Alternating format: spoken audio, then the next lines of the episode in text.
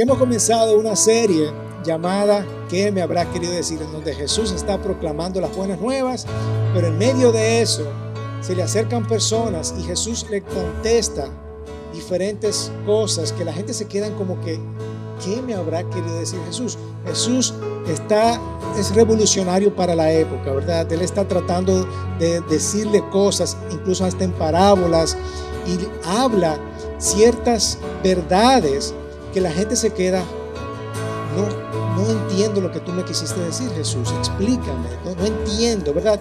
Y eso es lo que hemos tratado de hacer con esta serie de cuatro partes, hoy es la parte final, en donde hemos tratado diferentes temas. La primera, el primer domingo tratamos acerca del discipulado. ¿ok? Hablamos tres cosas importantes. Decíamos que seguir a Jesús tiene un alto precio.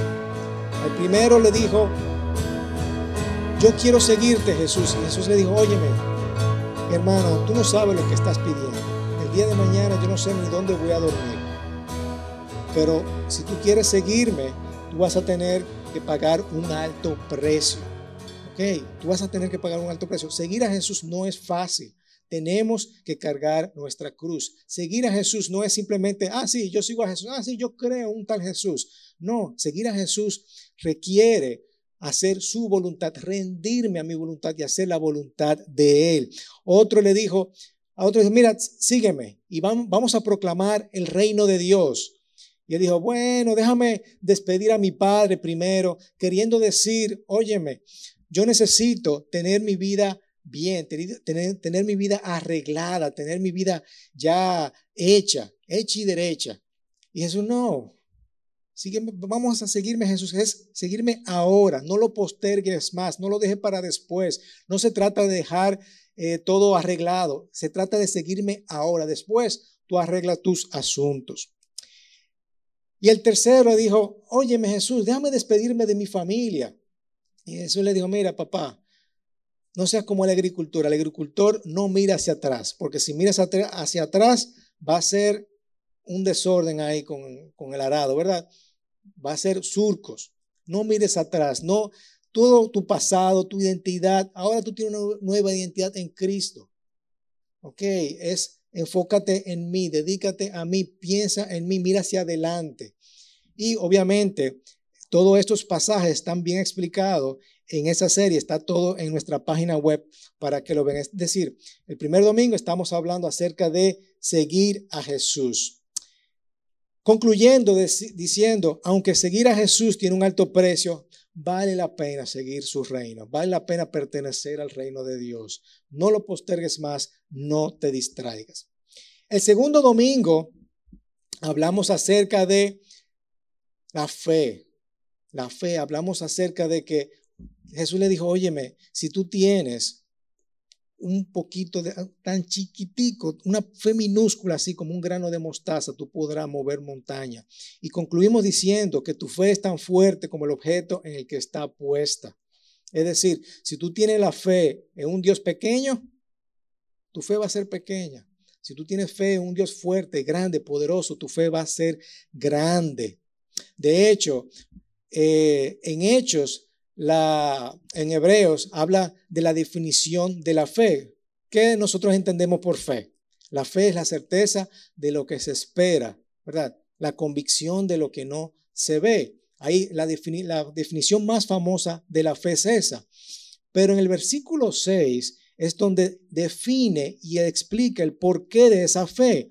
Dice, y sin fe es imposible agradar a Dios porque es necesario que se acerca, el que se acerca a Dios, crea, crea que Él existe y que recompensa y va a recompensar a los que lo buscan. Hay esa definición de lo que es la fe. Entonces, tenemos que tener fe. Cuando tenemos fe es porque tenemos la fe en un Dios grande. Hay un Dios fuerte, un Dios poderoso. Y la forma de yo conocer ese Dios poderoso es leyendo la palabra porque la fe viene por el oír, el oír de la palabra de Dios. ¿Ok? O sea, si queremos tener fe en nuestras vidas, tenemos que conocer a nuestro Dios y lo que Él puede hacer. y obviamente a través de las experiencias, a través de nuestro testimonio que Él ha hecho en nosotros, a través de, del testimonio de otras personas, vamos desarrollando esa fe. ¿Ok? Eso fue el segundo domingo. El tercer, bueno, concluimos diciendo que no es que yo tenga mucha fe, es que tengo una visión grande de Dios. Y el tercer domingo hablamos acerca de que eh, aquí está Jesús en el Sermón del Monte y él dice, mira, no es que tú cometas adulterio, es ya lo que está en tu corazón lo que importa. No es que ya tú has cometido el acto, es lo que está en tu corazón. No es que tú hayas cometido eh, eh, un asesinato, es que ya desde tu corazón, ya desde que tú comenzaste a pensarlo en tu mente, ya tú has cometido ese pecado. Él está tratando de, variar estos pensamientos de las personas que ellos no entendían.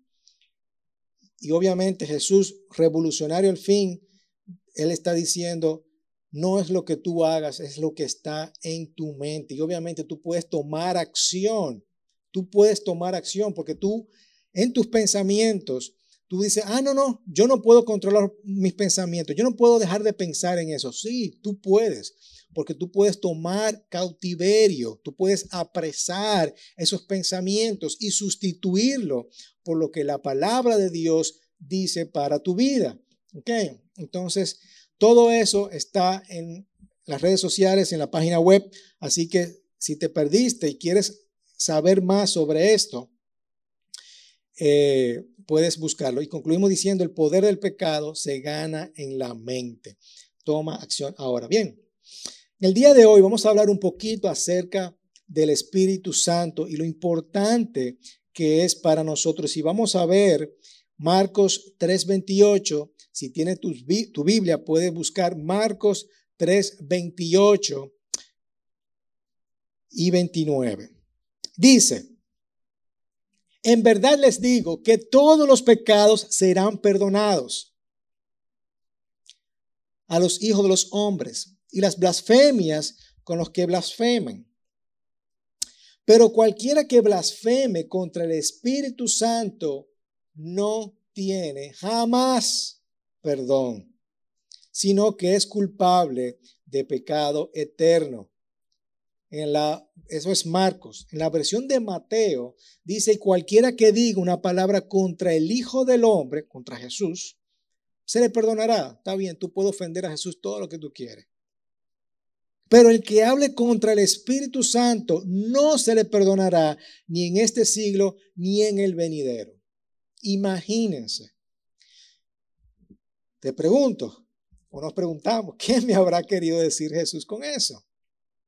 Ok, y yo no sé cuál es tu historia en tu, en tu eh, mover cristiano, ¿verdad? Pero yo desde que, desde que conozco a Jesús, me he preguntado, wow, ¿qué significará esto? Porque esto levanta muchas cuestionantes. Desde que yo tengo 20, 25 años ya conociendo al Señor, me he preguntado, wow, ¿qué significa eso? Y son de las preguntas que yo obviamente hacía. ¿Qué significa eso? ¿Por qué habla de que no tiene? Porque Jesús se supone que murió en la cruz para perdón de los pecados. Entonces, ¿cómo es eso? Que si yo blasfemo contra el Espíritu Santo, yo no voy a tener perdón. Jamás. Jamás. Y otra pregunta, ¿lo he cometido? ¿Yo he pecado contra el Espíritu Santo? ¿Yo he cometido ese pecado? ¿Lo he hecho? Esas son las cuestionantes que me hace esto. Pero vamos a dar un poquito de contexto y vamos a hablar eh, en este mismo capítulo, versículos anteriores, para tratar de descifrar, para tratar de entender lo que quiso decir Jesús al hablar sobre esto. Creo que es muy importante para nuestras vidas.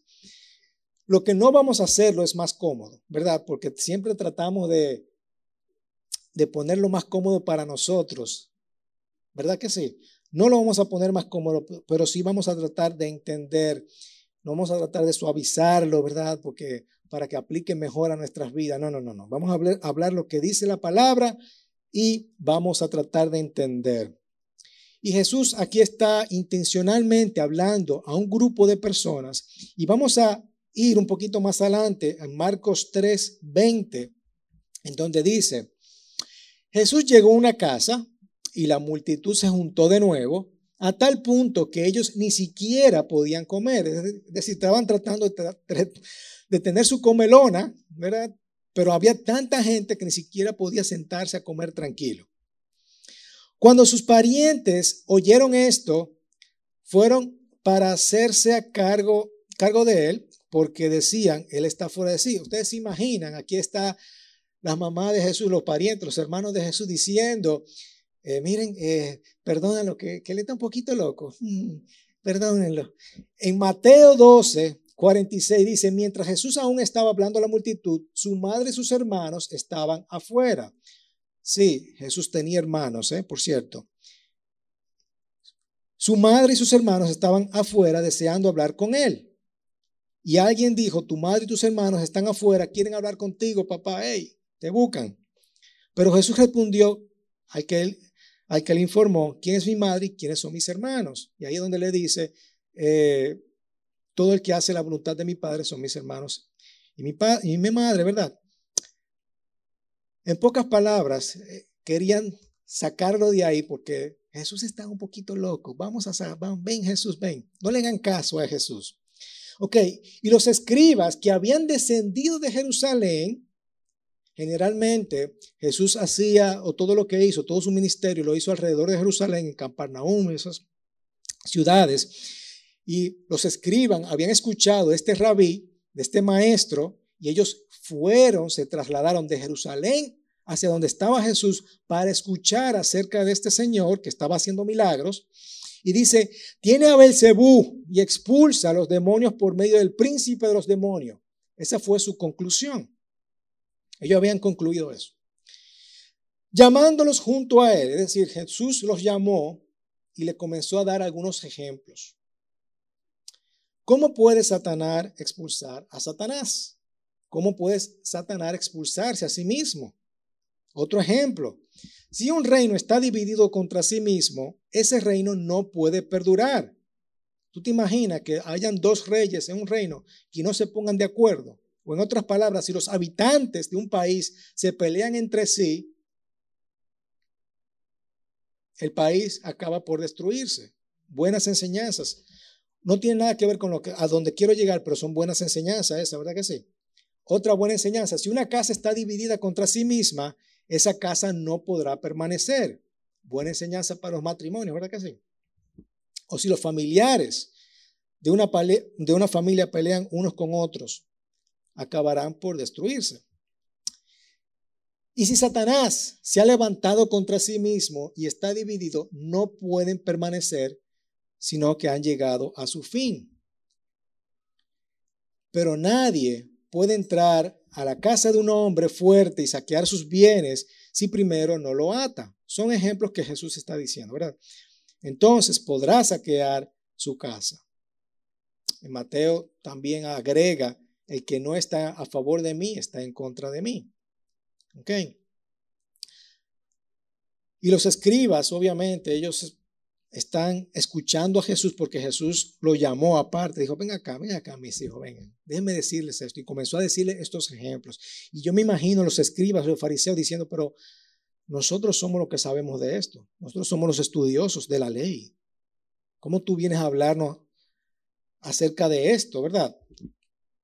Y ahí es donde Jesús le dice, yo imagino a Jesús diciéndolo allá a los ojos, diciendo, óyeme, en verdad les digo que todos los que pecan serán perdonados.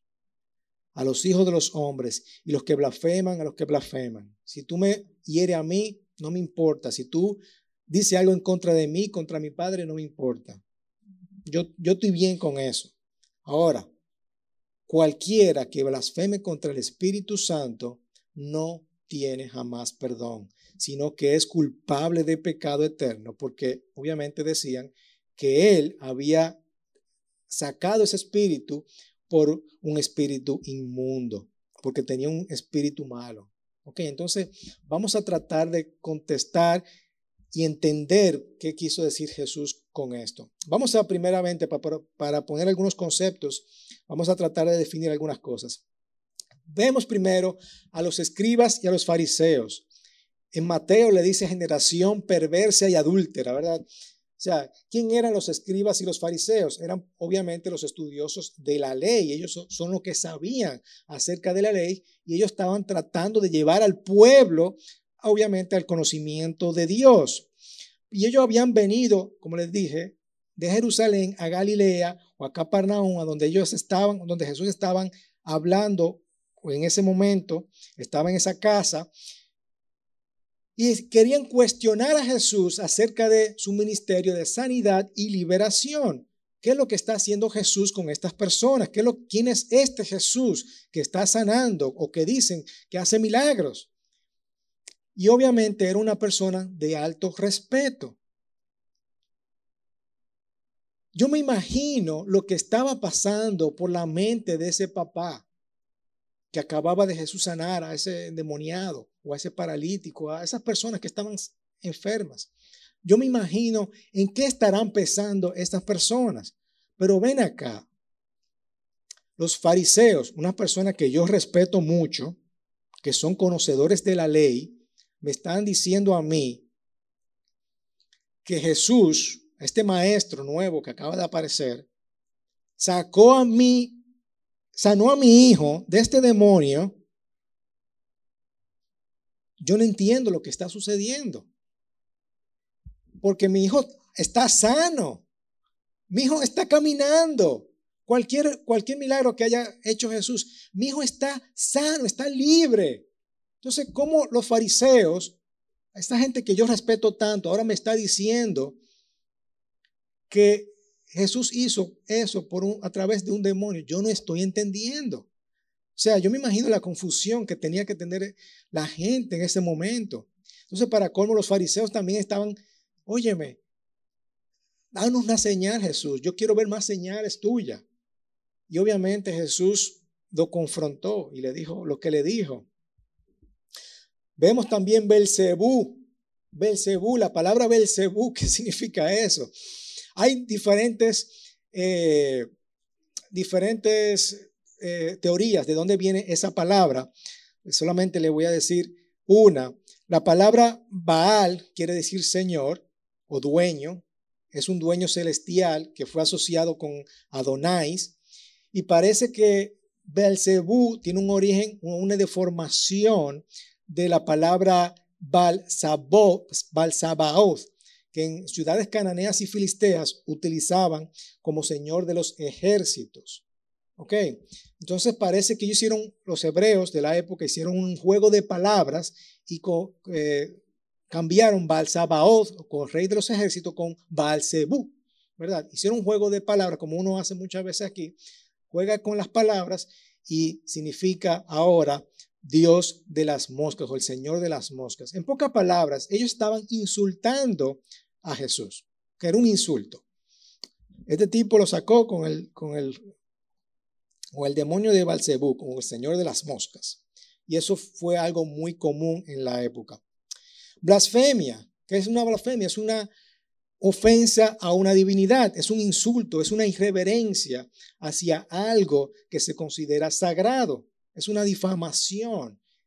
Y obviamente eh, quien habla en contra del Espíritu Santo, Jesús decía, hay quien blasfema, hay quien habla en contra, hay quien irrespeta, hay quien insulta. ¿Ok? Y también, como les dije ahorita, ¿qué tan suficiente es la cruz? Eso me hace esa pregunta, ¿qué tan suficiente es la cruz? Porque si Jesús murió en la cruz para pagar nuestras deudas, ¿cómo así que este pecado no se perdona? Ahora bien, para que estemos todo tranquilos, todo lo que estamos aquí, ninguno hemos cometido ese pecado, ninguno hemos blasfemado contra el Espíritu Santo. Aquí Jesús está hablando como una advertencia y le voy a decir por qué. Tú es, está diciendo, óyeme, tú estás en un lugar a donde tú no quieres llegar. Blasfemar contra el Espíritu Santo es un lugar donde tú no quieres, un camino donde tú no quieres tomar. Tú no vas a querer ir por ese camino. Y él está advirtiendo a los fariseos, a los escribas, Óyeme, no te metas con eso. Tú me puedes insultar a mí, pero no te metas con el Espíritu Santo. ¿Ok? ¿Qué es el Espíritu Santo? Obviamente hay una, toda una parte de la teología que estudia el Espíritu Santo que se llama neumatología. Yo no sé si una vez hablamos acerca del Espíritu Santo y decíamos que neuma, ¿verdad? Es como un viento, como un soplido. De ahí que viene la palabra neumático, ¿verdad? Es como un soplido pero no vamos a tomar todo el tiempo de hablar sobre el Espíritu Santo porque hay mucho de qué hablar sobre el Espíritu Santo, pero yo quiero hablar solamente dos características del Espíritu Santo. De hecho, hay ofensas que tú puedes hacer contra el Espíritu Santo. Si tú eres incrédulo, obviamente ninguno somos incrédulos, pero, los incrédulos pueden blasfemar contra el Espíritu Santo, pueden insultar al Espíritu Santo, pueden resistir al Espíritu Santo. Personas que no creen absolutamente en Dios pueden blasfemarlo, pueden insultarlo. Nosotros generalmente como cristianos es muy difícil que nosotros vamos a blasfemar al Espíritu Santo, que vamos a insultarlo, ¿verdad? Es muy difícil nosotros como cristianos hacer eso. Lo que sí podemos hacer es contristarlo, que habla la palabra, podemos apagarlo, podemos mentirle, todo eso podemos hacer nosotros como cristianos. Pero déjenme hablarles de estas dos características sobre el Espíritu Santo para nosotros poder entender mejor qué significa blasfemar contra el Espíritu Santo. Primero, el Espíritu Santo no convence, convence al mundo lo que está bien y lo que está mal. ¿Ok? En palabras bíblicas dice, el Espíritu Santo convence al mundo de pecado, justicia y juicio. Cuando el Espíritu Santo está hablando a nosotros nos está tratando de convencer, no, eso está mal o eso está bien. No sé si a usted le ha pasado, pero incluso cuando nosotros no conocíamos al Señor, había algo que tú sabías que ni siquiera era por moral ni por valor, es porque en tu corazón, no, yo lo que hice está mal. Eso, eso que yo hice estuvo mal. Yo no sé, no, yo no he leído la Biblia, no sé nada de la Biblia, pero yo sé que hay algo mal en mi corazón. ¿Le ha pasado eso? Eso es el Espíritu Santo. Otra gente le llamará conciencia, como tú quieras llamarle, pero eso es el mismo Espíritu Santo, dándote la convicción de que eso está mal. ¿Okay? ¿Cómo lo sé? Bueno, en Juan 16, 8, 9 dice, y cuando Él venga, el Espíritu Santo, convencerá al mundo de pecado, de justicia y de juicio nos va a convencer. En otras palabras, dice, nos va a dar convicción, nos va a exponer, nos va a redarguir de que eso está mal, de que eso es un pecado, de que eso es justicia y de que lo que es juicio. Hubo alguien que declaró, estas tres cosas son las más difíciles de inculcar en cualquier ser humano, porque éste siempre intentará justificarse. Siempre queremos justificarnos con el pecado, ¿cierto? Con alguna excusa para sus acciones malignas, pidiendo una escala relativa de normas éticas en lugar de justicia absoluta, o asumiendo que el juicio es indefinidamente diferido y que por lo tanto no hay una verdadera amenaza. Claro, siempre queremos buscar una excusa de lo que es pecado, siempre vamos a buscar una excusa, pero eso es lo importante, que el Espíritu Santo nos va a convencer de lo que está bien y de lo que está mal. Y lo segundo es que el Espíritu Santo nos revela al Hijo, nos revela quién es Jesús. Está el Padre, está el Hijo y está el Espíritu Santo juntos, en armonía, en los tres. Dice la palabra que Él va a dar testimonio acerca de mí. Jesús dice, ¿verdad? Uno de los grandes propósitos de la salvación, hermanos, es restaurar la imagen de Dios que cayó por el pecado. Eso es lo grandeza de la salvación, es el gran propósito de la salvación, acercarnos a Dios. Y después que nos acerque a Dios, el Espíritu, el Espíritu Santo va a buscar modelar, modelar a Cristo para nosotros ser más como Cristo, ser transformados a la imagen de Cristo. ¿Ok? Nadie conoce a Jesús más que el Espíritu Santo, porque el Espíritu Santo estaba con Jesús. Son Jesús, la misma persona. Dice la palabra, aún tengo muchas cosas que decirle, decía Jesús, o sea, más cosas difíciles, pero él mismo entendía, todavía no la pueden soportar. Pero cuando el Espíritu Santo, el Espíritu de verdad venga, los guiará que a toda verdad, porque no hablará por su propia cuenta, sino que hablará todo lo que oiga y les hará saber lo que habrá de venir. ¿Qué más? Él me glorificará. Él me va a glorificar porque tomará lo mío y se lo hará, ¿qué? Saber a ustedes. El Espíritu Santo nos revela a Jesucristo. Ok, entendiendo esas dos cosas, solamente esas dos cosas, que el Espíritu Santo nos convence de lo que está bien y de lo que está mal y nos revela a Jesús, con eso es suficiente para nosotros entender por qué, por qué Jesús se incomoda con los fariseos diciéndole, mira, no te metas con el Espíritu Santo, no te metas con el Espíritu Santo. Quien tú puedes blasfemar contra mi Padre, contra mí, pero quien blasfema contra el Espíritu Santo es, hay, hay algo más profundo. ¿okay?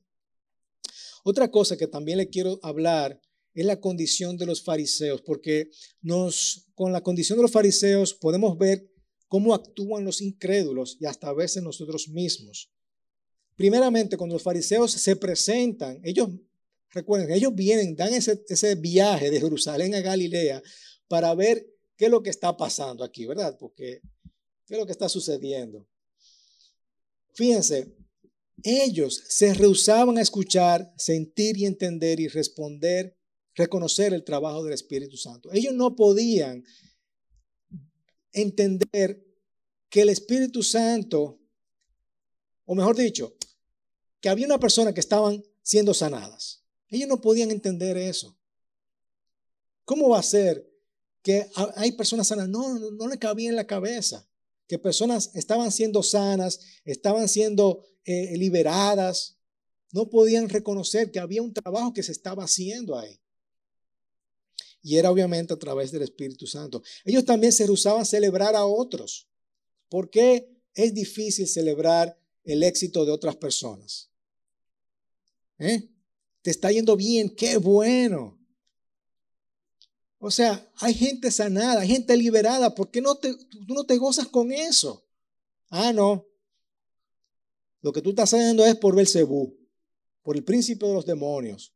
No, no, no, eso no puede ser. Óyeme, celebra a otros que están siendo sanidad, que hay liberación, que hay libertad. Otra característica es que, ellos se rehusaban a comprender que su sistema, su sistema religioso, para alcanzar a las personas y, y entendimiento de Dios es insuficiente. Yo me he pasado toda la vida estudiando las leyes, yo me he pasado toda la vida estudiando, preparándome, y ahora tú me vas a decir que todo eso es insuficiente. Entonces ellos se rehusaban a pensar de esa forma. Y eso es un espíritu de religiosidad. Las personas religiosas piensan de esa forma. ¿Cómo va a ser que ahora yo soy salvo? Así ya, solamente en creer en Jesús. Y todas las obras. No, eso no es suficiente. Entonces ellos están pensando todo esto. Ellos estaban convencidos de que no necesitaban gracia. Claro, porque yo soy, yo soy el estudioso de la ley, yo, yo me sé las leyes de arriba abajo, yo soy religioso, entonces yo soy perfecto, yo no, no necesito gracia. La gracia de Dios, ¿verdad?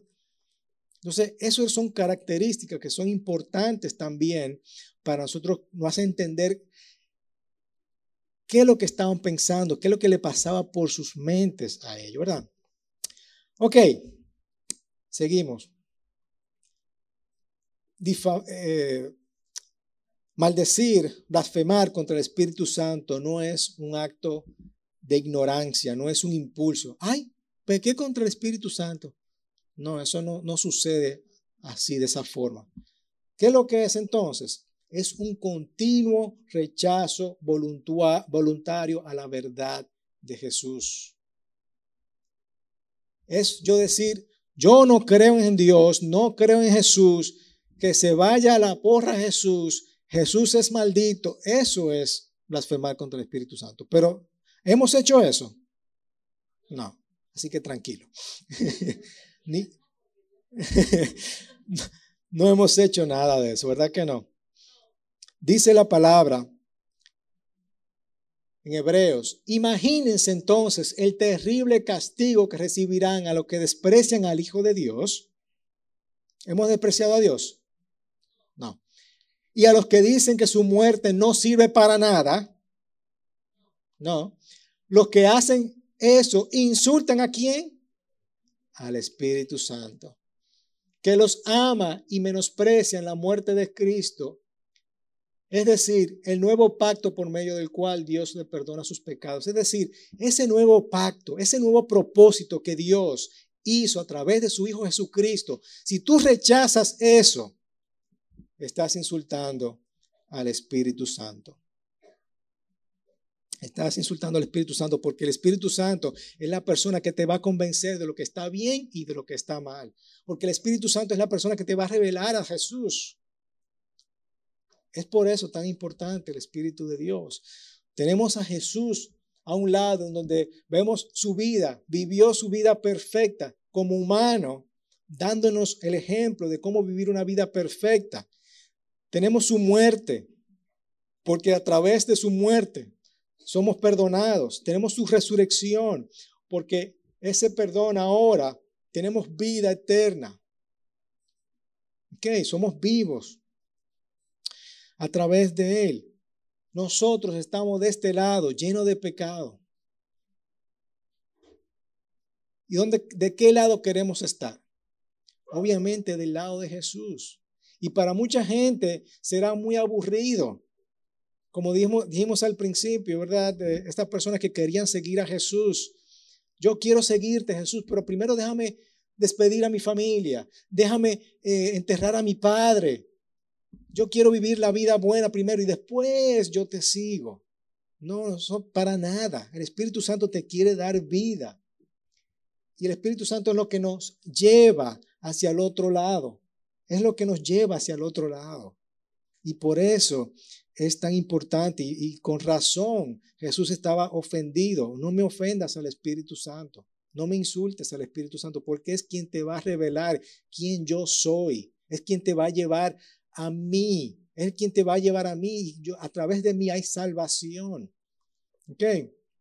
El Espíritu Santo constantemente te empuja y lleva a Jesús. Él es quien te va a recordar, óyeme, ¿qué es la vida? Porque tú estabas muerto antes y ahora tú vas a tener vida, vida en abundancia. ¿Ok? Ellos le decían, óyeme, tú tienes un espíritu inmundo. ¿Cómo, no, ¿Cómo va a ser que tú me digas eso a mí? ¿Cómo, ¿Cómo va Satanás a librar a Satanás? Eso no puede ser. Insúltame a mí, insúltame a mi Padre si tú quieres, pero al Espíritu Santo no me lo insultes. No, no, no, no. No puedo perdonar que insultes al Espíritu Santo porque entonces tú nunca vas a llegar a mí. Si tú me insultas al Espíritu Santo, no hay forma que tú llegues hacia donde mí. Y es por eso que Jesús estaba tan indignado, tan indignado. Al Espíritu Santo no me lo insultes. Es la persona que te va a llevar hacia mí. ¿Ok? Plan a seguir. ¿Cómo podemos poner esto en práctica? Hermanos, siempre tenemos que estar arrepintiéndonos de nuestros pecados. Siempre es importante arrepentirnos, venir delante de Dios con un espíritu arrepentido, porque eso es parte de yo reconocer de que yo estoy mal y de que tengo y de que mi Dios me perdona y me acerca a Dios, ¿cierto?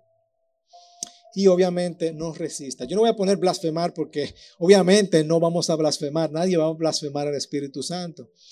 Lo podemos, como dije, contristar, lo podemos apagar, le podemos, le podemos mentir, Obviamente no podemos hacer eso, pero no vamos a resistir al Espíritu Santo. Es, es como mi, mi, mi, llamado a acción, ¿verdad? En, este, en esta semana tú, tú piensas, el Espíritu Santo, ¿qué me está diciendo?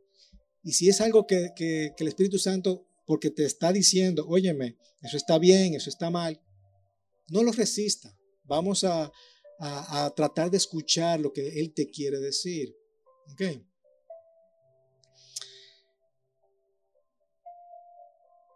Dice Hechos, esto es Esteban. Esteban fue apedreado, por cierto, por Pablo. Y antes de morir dijo, ustedes son muy tercos. Hablándole a los fariseos, ¿verdad? No entienden el mensaje de Dios. Son igual que sus antepasados. Siempre han desobedecido al Espíritu Santo. Oye, son palabras fuertes. Y por eso lo apedrearon, ¿verdad? Esas son palabras fuertes eh, para aquel tiempo, porque Él te quiere, o sea, tú me vas a decir a mí que yo he desobedecido al Espíritu Santo, siendo yo religioso, ¿verdad? Siendo yo maestro de la ley, dirán ellos, ¿verdad? Y siempre han desobedecido al Espíritu Santo. Así que ese es mi llamado. Vamos a obedecer al Espíritu Santo, no vamos a resistir, vamos a, tratar de, de, cuando tú sientes en tu corazón, algo que está mal, vamos a, no, déjame arrepentirme, déjame ir por este camino, déjame ver qué me está diciendo el Espíritu Santo en esta mañana o en esta tarde, cuando, en cualquier momento, ¿verdad? Así que no resistas al Espíritu Santo porque es quien nos revela a Jesús. Amén. Amén. Padre, te damos gracias en esta mañana, Señor, por el Espíritu Santo, Señor, que nos revela quién eres tú, Señor. Padre, yo te pido que, que tú nos ayudes a discernir lo que Él tiene para nosotros, Señor. Ayúdanos a discernir lo que está mal en nuestras vidas y a arrepentirnos inmediatamente, a volvernos hacia ti nuevamente, Señor Jesús. No queremos estar separados de ti, Señor como, como creedores de ti, Señor, con la fe que tenemos puestas en ti, queremos estar juntos a ti, queremos permanecer siempre en ti, Señor. Y eso lo hacemos gracias con la ayuda del Espíritu Santo que tú has enviado a cada uno de nosotros, Señor. Gracias, Señor, por esto. Gracias por revelarnos tu verdad a través de eso. Gracias, Señor, por revelarnos, Señor, lo que, lo que es el pecado, lo que es la justicia, Señor. Gracias Padre Santo. Y te pedimos Señor que el Espíritu permanezca siempre en nosotros, ayudándonos a ser transformados y haciendo tu voluntad siempre en nuestras vidas. En el nombre poderoso de Cristo Jesús. Amén, amén y amén. Amén hermanos. Que el Espíritu Santo esté con ustedes. Váyanse en gozo y en paz siempre a pararnos, a darnos un fuerte abrazo y beso fraternal en el nombre de Cristo. Amén. Nos vemos la semana que viene. Un fuerte abrazo para todos.